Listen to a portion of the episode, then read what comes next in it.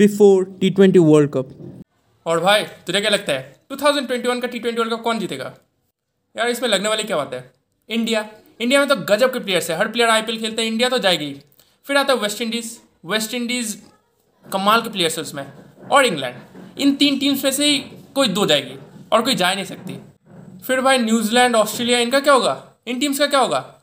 देख भाई New Zealand Australia जो टीम्स है ना, ये टेस्ट क्रिकेट में ज़्यादा अच्छी लगती है। टी ट्वेंटी मुझे नहीं लगता कि ये फाइनल तक भी पहुँच पाएगी। सेमीफाइनल तक भी पहुँच जाए ना बहुत ही बड़ी बात है। After watching the semi-final matches, हाँ भाई क्या कर रहा था? ऑस्ट्रेलिया न्यूजीलैंड फाइनल तक भी नहीं पहुँच पाएगी।